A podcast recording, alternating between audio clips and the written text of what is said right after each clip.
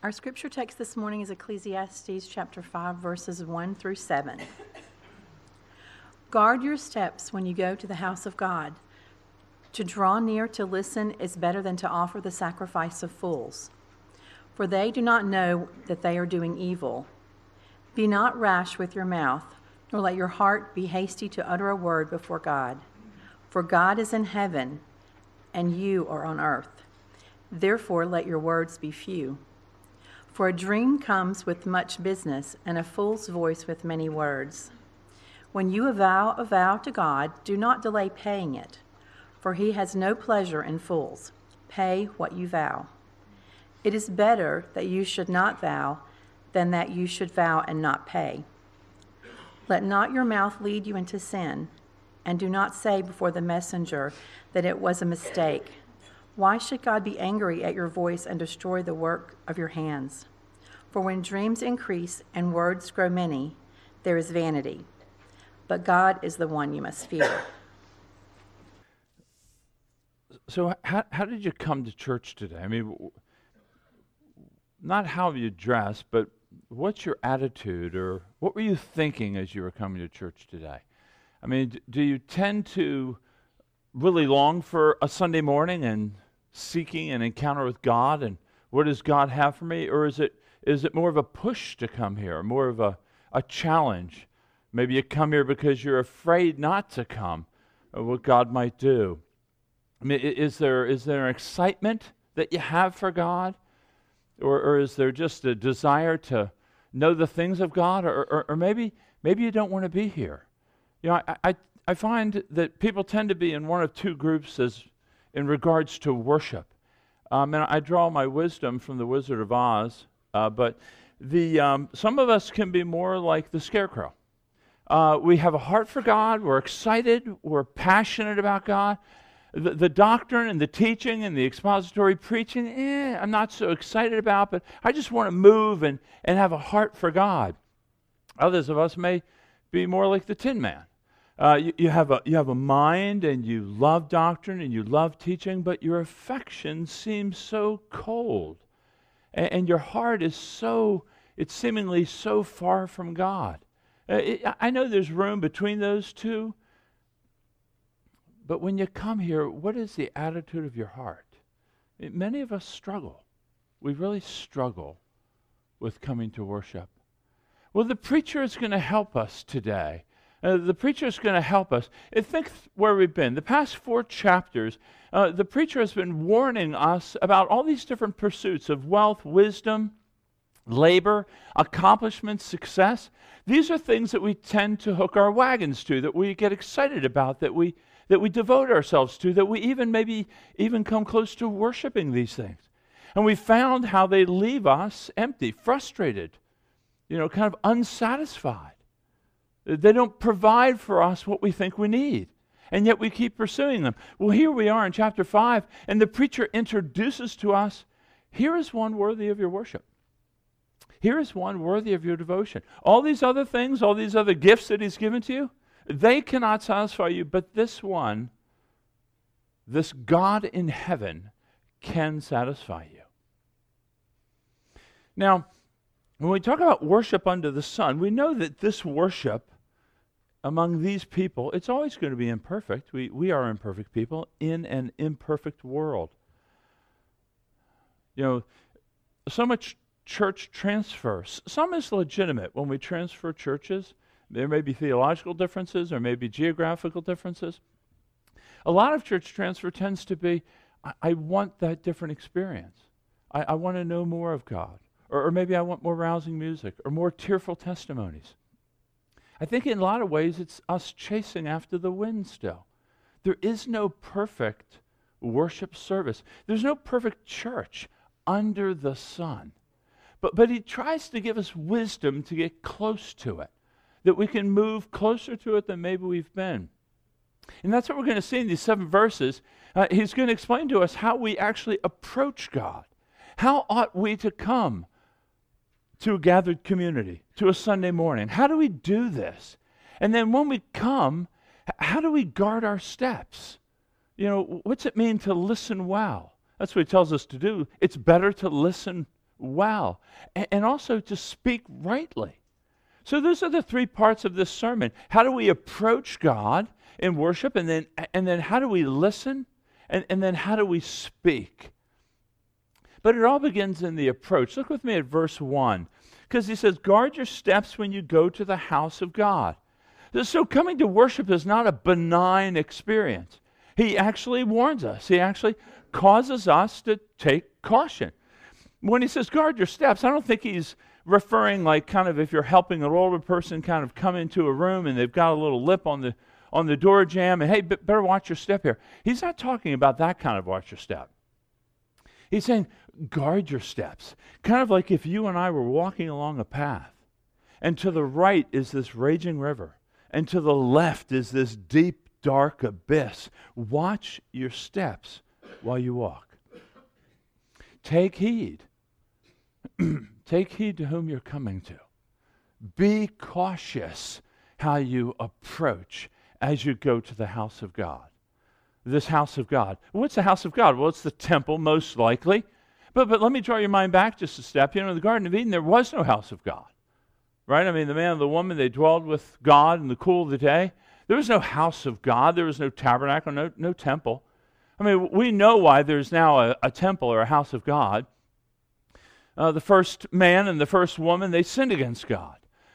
They wanted their own kingdom. They wanted to do their own thing. They didn't want to live under the Word of God. And so God, as a consequence of their sin, moves them into the wilderness, into exile, under the sun, which is where we are right now. He moved them there. They couldn't enjoy God like they did. They couldn't worship God and enjoy His full presence like they once had. They're now in the wilderness. They're separated from God because of their sin. And so their experience of God is naturally going to decrease. So God, in His mercy, He created a place to meet them in a tabernacle and in a temple. This is God's kindness to us. This is God saying, I'm not finished with you yet. I'm not done with you. You've rebelled against me. I still have mercy to give. And so He creates a place to meet with the people, where they can learn of Him, where they can grow in knowledge of Him, where they can reach out to Him in prayer and offer Him words of praise and grow in knowledge. This is the temple of God. Now, is the church equivalent to the temple? Well, I'd say no. No, the temple was different altogether. It was different. Even Jesus says that in John chapter 4. No longer you worship on this mountain or in the temple, you're going to worship the Lord in spirit and truth. So there is a palpable difference between the temple and the church. But they're the same in this sense, that God is calling a people together to worship Him. And so at the temple, people would gather together and worship God. And in the church, it's the same. We gather together and worship God. So in that way, it's similar. And so as we approach God, we want to guard our steps. Remember, God's jealous about the threshold that's crossed to enter into His presence. You think about the Old Testament. You just didn't walk up to God. I mean, Moses had to take his sandals off. I mean, Isaiah, when he was before God, he said, woe is me, I am a man. Unclean lips, I'm ruined before God. You think about the temple had the curtain separating. You have the situation in Exodus where God said, tell them, don't even touch the mountain or they'll die. I mean, God is jealous about His presence. And so this idea of approaching God is to be done with a degree of seriousness. Now, I'm not trying to create my old Roman Catholic days and create a sacred space here that God's in the building and you need to hush when you walk in. And I'm not looking to do that. We can worship God now in spirit and truth. Our personal worship is not limited to a place. But I think what he's speaking about here is a gathered worship, a corporate worship, where he calls us to come together to worship him. You know, notice what he says there, as you go to the house of God. Now, you can go to a mountain and see a beautiful sunrise. That is not worship in its entirety. That may be a sweet scene, and it may be a time that you're reminded of God's greatness, and that's wonderful. But that's not what he's speaking about here. He's calling people, when you go. He doesn't say if you go. He doesn't say if it works out for you. He says when you go, that you're expected to regularly go and worship God, to learn of him. We're living under the sun. We're living in the midst of hardship and difficulty. We're dying. We're getting sick. We're struggling. We need to come to God. We need to learn from God. So he talks about routinely coming together. Why? You know, when he says, when you go, there's that natural idea of repeated action. And we see it in sports. The golfer who practices her swing day after day after day, it begins to hone her swing. She's moving towards perfection. Or the swimmer that practices a stroke day after day. Well, we come to gathered worship week after week that we might learn of him, that we might grow to become like him. We need to come together. You know, Martin Lloyd-Jones was a great preacher in London in the mid-20th century. And he talked about the nature of gathered worship. He talked about that there's a unique outpouring of God's Spirit. When you come and you're hearing God's Word and you're responding to it, and I'm seeing you respond, you're seeing me speak, there's a unique event that takes place by the power of the Spirit in gathered community that you don't have when you're reading your Bible by yourself. That God does, when God's people, when he calls them together, he calls them out, he calls them together, the Word of God is being broken among the people of God, the Spirit of God moving, bringing us to a deep joy in God.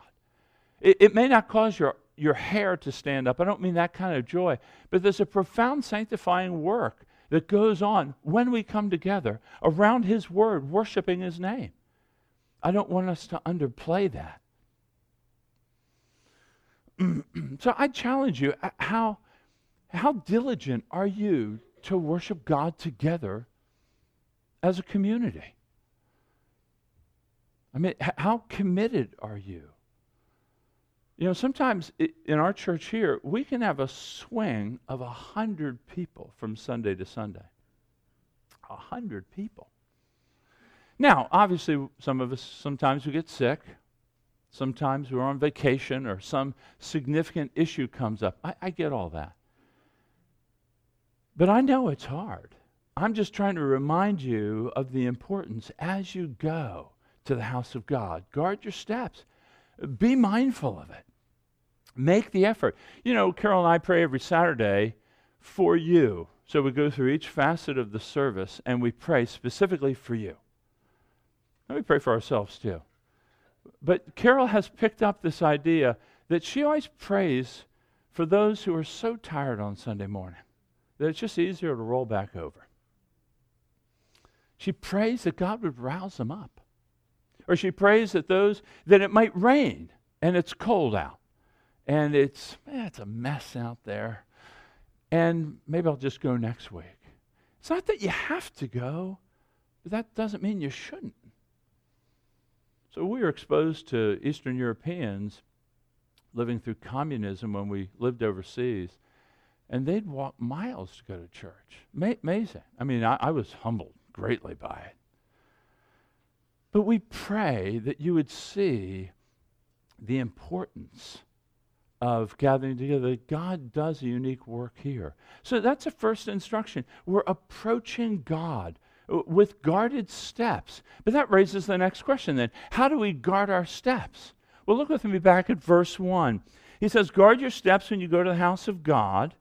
To draw near to listen is better than to offer the sacrifice of fools, for they do not know that they are doing evil. So what the preacher's saying is this, that as you approach God and you get your mind aligned with the fact that I'm going to be coming to worship the creator of the universe, that I don't want to give foolish sacrifice. I don't want to be I want to listen to God. I don't want to give foolish sacrifice. What is foolish sacrifice? Well, the sacrifice of fools, I think, is when we're coming to worship, we may be offering something, you know, in that Old Testament context of giving an offering to God, but we do it casually. as if we don't even recognize the grandeur and the glory of God, that we come with little thought about God, that we come not really dealing with what are we actually doing here, and who actually are we coming before. It's a casual worship, or it could be a formal worship. I'm just coming because I've always come. I come, it's tradition. We always go to church on Sunday. We can come with a detached heart, kind of a half-hearted worship. That's where he says words hastily spoken from the heart. You know, you say things, but you're not coming really meaning it. There's a formal, there's a half-hearted nature of worship. It's foolish, or maybe presumptuous, that you come thinking, well, God, okay, I'm giving you my hour. What are you going to have for me? You know, notice what he says when we don't come to listen. Notice what he says. He says, for they don't know that they're doing evil. In other words, it's like a sin without forethought. It's like a lazy sin. It's a presumptuous sin, but it's still a sin. We're coming before God as part of a gathered community, and we give little effort to really understanding the nature of God. I did this for years. I mean, I'd come for years to go to church. I would go because I had to, or I'd go because I was afraid that if I didn't, God might be mean to me that week. I went because a lot of times I just went. I didn't even check in. I mean, my body was there. My mind was cutting the grass or doing whatever I was going to do in the afternoon. I mean, I was a fool. I didn't even know what I was doing. It's what he said. They don't even know they're doing evil. So there's a warning here. The preacher's saying, listen, we're chasing stuff all week long. He goes, the true object of devotion is God. And when you come, don't offer the sacrifice of fools. Well, what's he say? Look what he says. He says, to listen is better. To listen is better. To listen to God. You know, when Moses drew the people out of Egypt, and he brought them into the desert, remember what Moses said to the Pharaoh? He says, God wants his people to be gathered together to worship his name. And that's what Moses did. He went and retrieved these people, brought them into the desert. What's one of the first sermons he preached? He said, hear, O Israel, the Lord your God is one. Hear, listen, Israel. Listen, the Lord your God is one God. He's teaching them. He's asking them to listen. That's what we're doing here. We're gathering together to listen to the Word. We sang the Word. The Word was prayed. Keith prayed. Melanie read the Word. I'm preaching the Word. When John gets up and gives the benediction, that benediction is a blessing of the Word. We're here to hear God. That's what we've come to do, to listen. To listen to the Word of God. But how do we listen? What's it mean to listen well? It doesn't mean that we kind of sit and close our eyes and we just kind of meditate on God and waiting for Him to speak. It was some mystic of the Middle Ages? No, not at all. I think we're coming to listen to the Scriptures, that God has given to us these Scriptures, that God has put forth in Word, His own revelation. It really does... When you motivate yourself to come to church, to listen, it really does reveal what you think about the Bible. You know, do you believe that the Scriptures are actually God's Word? You know, God is a speaking God. He does speak. I mean, He speaks all things into existence. The world and everything was created by His Word. So everything you see is by the Word of God. God speaks. He speaks. You know, it's interesting in the letter to the Hebrews, many of you know this, that it's a sermon. It's a sermon from a preacher, and he's preaching to a people to be steadfast, to not turn back to the ways, to persevere. And he says that one of the ways of persevering is to listen to the Word of God, to hear the Word of God. And he says something interesting in chapter 3, verse 7. He says, the Spirit says, and then... You're like, well, what does the Spirit have to say to us? And then he quotes Psalm 95. So he's saying that even in the reading of Psalm 95, you're hearing God speak to you. It's in a present tense, active indicative. He's saying it. It wasn't like he used to say it or he did say it. He speaks to you. He says this to you. That's why he says, when you hear his voice, don't harden your hearts. God's speaking to us through his word. He speaks to us. You know, can you imagine if we could get God to come down with us? And if we had a big table and we all sat around the table and God was there at the table and someone comes forward with a question, you may know the answer to it. You may think you know the answer. Who's going to speak first? Only the fool when God's at the table. I mean, won't we look and, well, what's he think? Don't we want to know what he thinks first? That's what we're doing when we come to the worship of the gathered community. God, what do you have to say? What do you want to say to us? What do we need to hear? John Calvin thought a lot about this. John Calvin, the great reformer from Geneva, he saw that the gathered community was a unique event where the pulpit was going to bring forth the word that you needed to hear. He said these words. This is from T.H.L. Parker. He says, if the preacher faithfully hands on what he himself has learned in the school of God, then God himself presides. He is in the midst as if he were showing himself visibly or face to face, and his people are joined to him. Our Lord Jesus is present, and the church is united with him. The pulpit is the throne from which God, the throne of God, from where he wills to govern our souls. Our responsibility is to bear in mind, then, that the doctrine which we receive of God is as the speech of a king.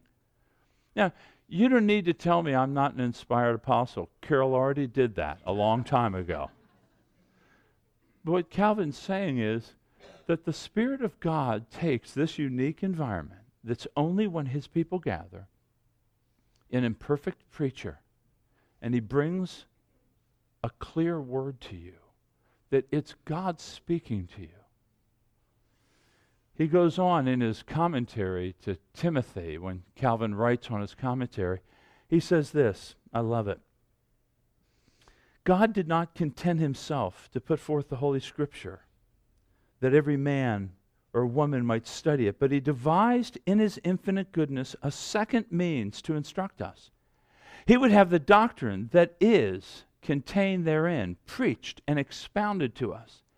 And for this end in prayer, he has appointed shepherds in his church, which have the office and charge of teaching. We see he deals with us after our weakness and chooses our morsels for us, that we might digest them better. In that he feeds us as little children, we shall never be able to excuse ourselves unless we profit in his school. What he's saying is, he's given the church preachers who chew all week on the word to make it in morsels that you can digest easier. So you help support me as I chew and try to make sense to give to you in morsels that are digestible and helpful for you. That comes only in the gathered community. So we come to listen well. So the charge to us then is to listen. And we want to listen with humility. We want to listen. We don't want to come to approach God, you know, asking the preacher to only confirm what you already believe. We don't want to come and think, well, I need to hear this today because this is where I am right now. God may have a different plan for you. You know, James says, receive the word humbly and plant it in your soul. We want to hear it with humility so that we might do it. Sometimes it may be difficult, may be hard to understand. You may disagree. Well, then by all means, come forward and speak. After the service, I would love that. But that receiving it humbly is you're going to at least receive it and say, what shall I do with this? You want to be attentive to the word. You know, you are hit with thousands and 10,000s of words every week. And yet here you have a few thousand words given to you. to be attentive to those, to be not distracted, to go home and meditate on what you've heard, to maybe go back later in the afternoon and read back through the text and remind yourself of the truth, the morsels that have been given to you, the chewed up morsels to make them more digestible. You know, Thomas Brooks, a great Puritan, says these words. He says, it's not the bee's touching of the flower which gathers honey. It's her abiding for a time upon the flower, which draws out the sweet. It's not he who reads most, but he who meditates most, who will prove the choicest, sweetest, wisest, and strongest Christians. There's that attentive listening, that meditation that you're doing. And then I would say that there's a responsible way to listen, that you're given a charge. You're being given information now. You're given morsels to understand. And you know, to whom much is given, much is required. If it were to be asked you, what have you done with all these sermons? With all the truth given to you, how has it profited you? How has your life been changed by it? There ought to be some effect. You know, James talks about the man who hears and walks away and doesn't do it. He's like the man who looks in the mirror and forgets who he is. There's a hearing and there's a doing. Is there a doing? So we come to listen well. To listen well. We approach him in reverence, guarding our steps. We listen well, but notice the next warning he gives us is to speak well, that we come to speak well. Looking back at verse 2, he picks it up at the end of verse 2. He says, "Be not rash with your mouth, nor let your heart be hasty to utter a word before God, for God is in heaven and you're on the earth." So what he does is he warns us, when you come to worship and you're going to be singing and you're going to be praying and you're going to be speaking to one another about God, be not rash. Don't be too quick to just speak the things about God that you may not have given thought to. In other words, don't be too fast to answer or to speak or to sing a song when your mind's detached and far away. You know, sometimes I wonder when we're singing, are we really meditating on the words? Or when we're praying, or when you're joining with Keith in prayer, are you really like walking along with him as he's giving you the words to chew on? Because he says, don't be rash about what we say to or about God. Be mindful of that. You know, we can speak very, very quickly. We can speak without thought. We've all done that. And yet he warns us to not be rash, or that your heart be hasty. In other words, we don't want to say words that aren't really believed on in our heart. Like sometimes we give that Christian answer, but do we really believe it? Sometimes we don't. And he's saying, don't do that. God sees the disconnect. You see it, kinda. And why does he say? He warns us because he says, God's in heaven. You're on earth. You and I are made of dust. We're in the dust. We're momentary. He is in heaven. He's eternal. There's a great chasm, a great divide. Be mindful of that. This huge divide between us and God. We're going to be mindful when we speak to him. But not just, that's one warning. Don't be rash in your speech. He also says, you know, don't be over-talking. Just speaking words upon words upon words. Look at verse 2 where he says, let your words be few. He gives this parable, you know, or parallel, for a dream comes with much business. No, there's the one who's overworked dreams a lot. The one who over speaks talks a lot. You know, in Proverbs 10:19 it says, in the presence of many words there is sin. You know, we want to be mindful about, are we over praying? Are we over talking so as to be impressive of others, or to impress others? You know, Jesus gives a warning in Matthew. He says, when you pray, don't heap up empty phrases as the Gentiles do, for they think that they will be heard for their many words. Don't be like them. Your Father in heaven knows what you need before you ask him. Pray like this: Our Father in heaven. He's a God in the heavens, and we are upon the earth. We want to be mindful of that. So we want to be mindful of our speech when we speak about God. This is really going to be kind of straightening us up a little bit. I don't want to take out the reverent affection we have for God. I think it's a good corrective. We want to be mindful about what we say. We don't want to oversay it. And thirdly, we don't want to be dishonest in what we say. Look with me in 4 to 6. He says, when you vow a vow to God, do not delay paying it, for he has no pleasure in fools. Pay what you vow. It is better that you should not vow than that you should vow and not pay. Let not your mouth lead you into sin, and do not say before the messenger or the minister or the priest that it was a mistake. Why should God be angry at your voice and destroy the work of your hands? This is interesting here. This is really confusing. I don't think he's condemning making a vow. I think he's condemning making vows that you don't keep. You know, vows, making vows in the temple were customary at the time. You would often bring a sacrifice and you would give it to God and you would say, God, this is for your glory and for honor. Would you find favor with me? Would you bring favor into my life? I would ask you to be favorable to me on this petition I have. It wasn't a bartering. It was an actual acknowledgement to the glory of God, and it was a recognition that we're dependent upon him and we need him. God, we know that you're God. Would you help us? So we see it with the woman Hannah, right? Hannah was barren. She prayed to God for a child, and God gave her a child. And here's what's written in 1 Samuel 1. She vowed a vow and said, O Lord of hosts, if you will indeed look on the affliction of your servant, remember me and not forget your servant, but if you will give to your servant a son, then I will give him to the Lord all the days of his life. No razor shall touch his head. So she kept her vow. And after weaning him, she dedicated him to the Lord. That was a vow. Jesus isn't condemning making a vow. He's condemning making a vow, not keeping it. We make vows all the time, don't we? I mean, we do privately. I mean, in our own heart, don't you make promises and resolutions? So maybe you hear a sermon, you're convicted. You say, God, I want to do better. I want to turn away from porn. God, I want to turn away from food as a comfort. God, I want to turn away from gossip and anger and bitterness. Have you ever made that vow? Have you ever said, God, I'm not going to do this? You know, you're awash in the guilt of your sin, and you say, God, I commit. I'm not going to do this again. We make personal vows, private vows all the time. I don't think they're wrong. He's just saying keep them. Ask God to keep them. God, you got to help me keep it. I can't do this vow. We make public vows. I mean, at marriage, aren't those public vows? Man and the woman, there they are. They're promising God. They're promising each other. We're going to stay together.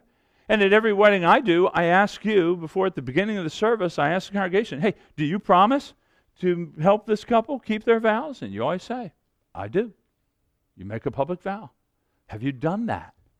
Have you made that? Have you kept that promise? When you see couples in travail, have you entered? Said, you know what? I prayed. I vowed that I would help you. When we do baby dedications, which we'll do in another few weeks, I ask the parents to make a vow to God that they will raise a child in the fear and admonition of the Lord, and I ask you to promise to help raise this child, even finances or spiritual, teaching them in Sunday school. Or with new members, same thing. They vow to God they're going to be with you. You vow to open up your friendship circles to draw in new people, not just stick with those that you know. You vow to do it. Have you done it? So nothing wrong with vows. He's just saying, be honest and keep them. That's what he's saying. Now, this brings us to a point of kind of repentance, I think. I mean, when we read this, I've made vows. I've promised God I don't want to get angry like this again. And I haven't kept that. And so it brings us to a point of asking ourselves, it's worthy for you this afternoon to give some consideration to how well you've listened. But not just how well you've listened, how rash has your speech been? How often have you made vows and you haven't kept it? This is the glory of the Christian gospel. We can be honest. So many Christians have trouble repenting because we think that if I admit to you I've sinned, that you won't think I really understand the gospel. And more Christians, they just have trouble being honest and saying, I really struggle here. I make vows all the time I don't keep. But the gospel gives us the ability to be intellectually honest with ourselves and say, yeah, hey, I'm nailed, guilty as charged. That's who I am. God, will you have mercy on me? That's what I want to lead us to. That sense of seeking God and just repenting of that. So how do we speak wisely then? If this is how we shouldn't speak, How should we speak? Well, look with me at verse 7. He says, for when dreams increase and words grow many, there is vanity. So that's kind of a summary of what he's been saying. He says, but God is the one you must fear. So God's the one you must fear. We do tend to direct our speech because I think we fear other people. We fear their opinion of us, and so we speak a lot, or we speak intelligently when maybe we don't really believe what we're saying, or maybe we even speak rashly because we just got to say something to him. He's saying, don't worry, don't fear other people. God's the one you ought to fear. Now, when I say fear God, of course you know what I mean. I've been hitting this a few times. It's not a fright. It's not a terror. It's not you see a ghost. It's not someone surprises you and shocks you. To fear God is to revere God. That we want to speak in a way that we're actually speaking to the divine, the creator, the one who's giving us breath and life right now. How do we fear God? I mean, what's the practical import here? Well, let me give you a couple ideas. We approach God. So let me go back to the beginning. How do we approach God in worship? We approach Him in the name of Jesus Christ. You know, when God met with the people in the wilderness and in the tabernacle, it was always through a mediator. He always had one who mediated, Moses or a priest. And nobody ever came to God boldly and directly. There was always a mediator. And now we come to God. How do we worship God? How do we fear God rightly? We come to Him in Christ. We come to Him through the name and the work of Jesus Christ. Jesus was in heaven. He came down to earth. So God's in heaven. We're on earth. How do we get there? Through Christ. Christ, through the incarnation, Him taking on flesh, Him becoming like us, Him living among us, Him living a perfect life, Him paying for our sins. What separated us from God in the garden was sin. What Jesus took upon Himself was our sin. So we can now be drawn back to God. We can approach God, but we approach God in the front of our mind. We're coming to God knowing that I'm coming to you, God. You're fearsome. You're holy. No one can see your face and live. I'm coming to you in Jesus. Jesus creates the way. God hasn't changed. God hasn't become an old fool up there. He's casual now, letting things go because He's tired of burning villages down.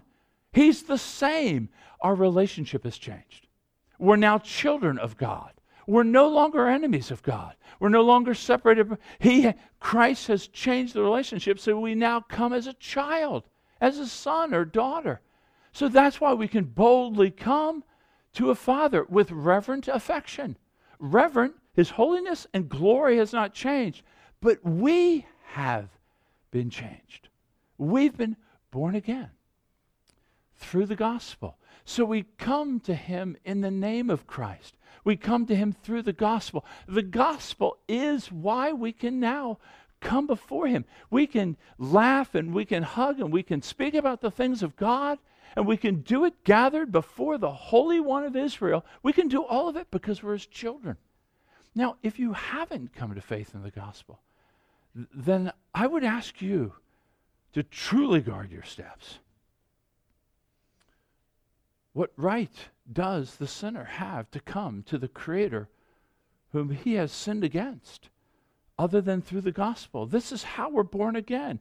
We must repent of our sins. We must place the trust of our souls in Christ. And through faith, we are made new and made children of God so that we can rush to Him in our time of need for grace and mercy. So that's the first thing. We approach in the name of Jesus. That's how we fear God. I'll know that you fear God by you coming to worship saying, the reason I'm here and the reason I'm going to enjoy this is because of Christ and Him alone. Secondly, we listen to God in worship, and we listen to God through Christ. What do I mean by that? Well, Hebrews 1, 1 and 2 remind us, long ago at many times in many ways, God spoke to our fathers by the prophets, but in these days He has spoken to us in His Son, whom He appointed heir of all things, through who also, sometimes it's really difficult to read. I just want to say, reading is not a simple thing to do. I feel like I'm like on a Baja, bouncing along. Whom He appointed the heir of all things, through whom also He created the world. We come and listen to the Word, and we listen through the lens of Christ. Remember, Jesus said, in John chapter 1:18, it says that Jesus has come to explain the Father, and that Greek word is exegete the Father. He's come to bring knowledge of God to us, that we understand God now through Christ. Christ is the perfect representation and the revelation of God. So when we hear the Scriptures, whether we're in Ecclesiastes, as we are now, we're still hearing about Christ, because Ecclesiastes is pointing to the gospel and how we carry these things out. That we hear the words of God, whether they be old, new, as the words of Christ. Jesus said this very same thing. In Matthew chapter 5, when in the Sermon on the Mount, he said, "You've heard it said, don't commit adultery, but I say to you." So Jesus is giving the full interpretation of the Old Testament warning. Or Jesus says, it says that whoever hears these words of mine and does them is like a house built upon the rock. So Jesus, or Peter, when all the disciples were leaving Jesus, and Jesus said to Peter, "Do you want to leave too?" He goes, "To whom else can we go that has the words of life?" So now we understand the Scriptures as they've been explained to us in Christ. In Luke 24, he says, "And beginning with Moses and all the prophets, he interpreted to them in all the Scriptures the things concerning himself." Jesus, can you imagine that day? Sitting down and going through the Old Testament Scriptures and saying, yeah, all these concern me. They're all pointing to me. That's why we always, even as we go through Ecclesiastes, you've heard the gospel every week as how he has fulfilled and brought to fruition all these things. So we listen to the Scriptures, and we're listening to how Christ is interpreting them for us. And we understand God through Christ. That's how we understand him. The Son is the perfect representation of Christ. And then third, to fear God is to revere him, but also to revere the Son. We revere both the Father and the Son. That a right worship, a right fear of God, is to look at Christ as God. He says, Jesus himself in John 5, "The Father judges no one. He has given all judgment to the Son, that all may honor the Son, just as they honor the Father. Whoever does not honor the Son does not honor the Father who sent him." So this means that the Jewish person, the one who practices Islam, they may think they're worshiping God. If they don't honor the Son as they honor the Father, they're not honoring the Father. We worship the Son because of who he is. He's the exact representation of God. He says, "Truly, truly, I say to you, whoever hears my word and believes him, God who sent me, has eternal life. He does not come into judgment, but is passed from death to life." So when we come into worship, we're approaching God through the gospel. We come to God because of the gospel, through the name of Jesus. And we listen to the Scriptures. We're listening for how has Christ fulfilled this? How has Christ fulfilled this promise? All the promises of God are yes in Christ in 2 Corinthians 2. And then we fear God by speaking, by worshiping, by praising the Son and the Father. We give all glory to Christ. We will glory in our Redeemer. We will glory in him. We'll glory in the Father. We'll glory in the Son. The Spirit of God moves among us. The Spirit of God moves among the people of God to bring glory to the Father and the Son of God. That's what worship is. This is why we center on Christ so much. We want to worship him, because honoring the Son is to honor the Father. That is what makes right worship. So we see here in these first 7 verses that we're called to approach God guardedly, aware of who he is, and that we want to come and listen to God. We come, and that's, the ears are the Christian organ. We listen to what God has to say, and that's what adjusts our life. He governs us from this pulpit, his word. And then we speak to him. We give praise to him. That's what we're going to do in just a moment. We're going to sing. We're going to give him praise. In fact, we're going to take just a moment and silently pray. You can speak to God right now. You've been now informed how to speak to God. So maybe it's a confession of your sin. Maybe it's a thankfulness for this Redeemer. But let's take a few moments now and just confess or give thanks, and then we'll sing to God. We'll speak to him through song. I'll pray for us in just a minute.